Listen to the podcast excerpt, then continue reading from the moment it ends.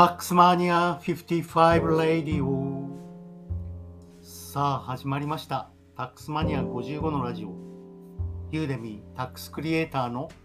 タックスマニア55こと細川武です。ユーデミーベストセラー講師を目指す税理士の細川武が皆さんに税金の話を噛み砕いて分かりやすく伝えます。本日は第117回ユーデミーコースの分かりやすさ、聞きやすさの意味について喋ってみたいと思います。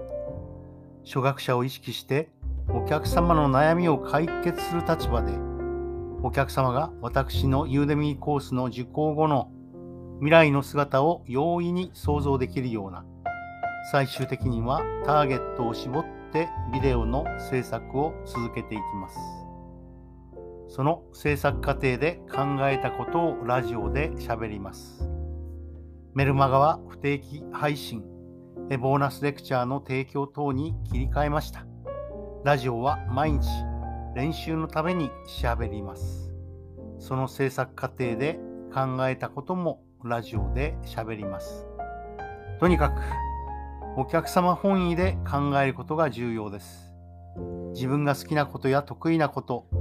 やりたいことでコースを作ってもお客様は受講してくれません。よく売れているユーデミーコースやベストセラー本。残念ながら税金の本はろくな本がなくて、がっくりすることが多いんですが、その表題や構成、なぜ売れているかを参考にしてコースの制作を続けます。ラジオの放送もそうです。ついつい自分が喋りたいことを中心に喋ってしまいますが、お客様のニーズに合うもの、お客様の悩みを的確につくものを選択して喋る必要があります。自分発信で可能なのは、自分が散々悩み抜いて、リサーチにリサーチを重ねて到達した知見に強い自信がある場合です。お客様に必要不可欠な情報の適切な選択と要約、そして明確な解決策の提示が可能な場合に限られます。しかし、今申し上げたような条件を全て満たしたとしても、結局のところ、市場が小さければどうにもなりません。交際費課税制度を突き詰めると、大きな課税処分を受けたような特定の外資系企業、もしくは内資のうち資本金が非常に大きな会社に限られるのではと思われます。つまり、市場の大きさも考慮しないと、ユーデミーコースには不適切な場合が多いと思います。他の方の YouTube やユーデミーコースのビデオを見ていて、改めて気がついたこともあります。税理士は条文から離れてはいけません。それは相手が初学者でも同じです。たとえ退屈であっても、お客が離れても、条文の分離解釈こそが納税者を救うことを噛み砕いて、なるべくわかりやすく伝えるのが私の使命かなとも思います。自分がユーデミーコースを始めたのは、有望な税理士が基調代行業務に埋もれていくことを救いたいと、このようなことにありました。でも自分がオピニオンリーダーにならないことには人を救うことなどはできませんし、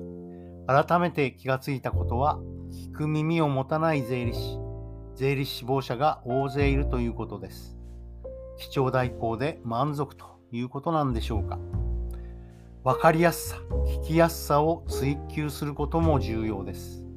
租税法の分離解釈は、そのわかりやすさや聞きやすさに邪魔になることも多いのですが、分離解釈に加えて、これはこういう意味ですと付け加えるのが今のところ良いかなと思います。あまり砕けた内容にしてしまうとどうかなとも考えます。そして聞きやすさ。声の質はもともとの素養で、どうしようもない面もあるかもしれません。そして内容は、税務はユーデミーと親和性が低いかもしれませんが、会計で成功している方もいらっしゃるので、それを目指します。タックスマニア55レディオ最後まで聞いていただきありがとうございます。また明日放送します。それではまた。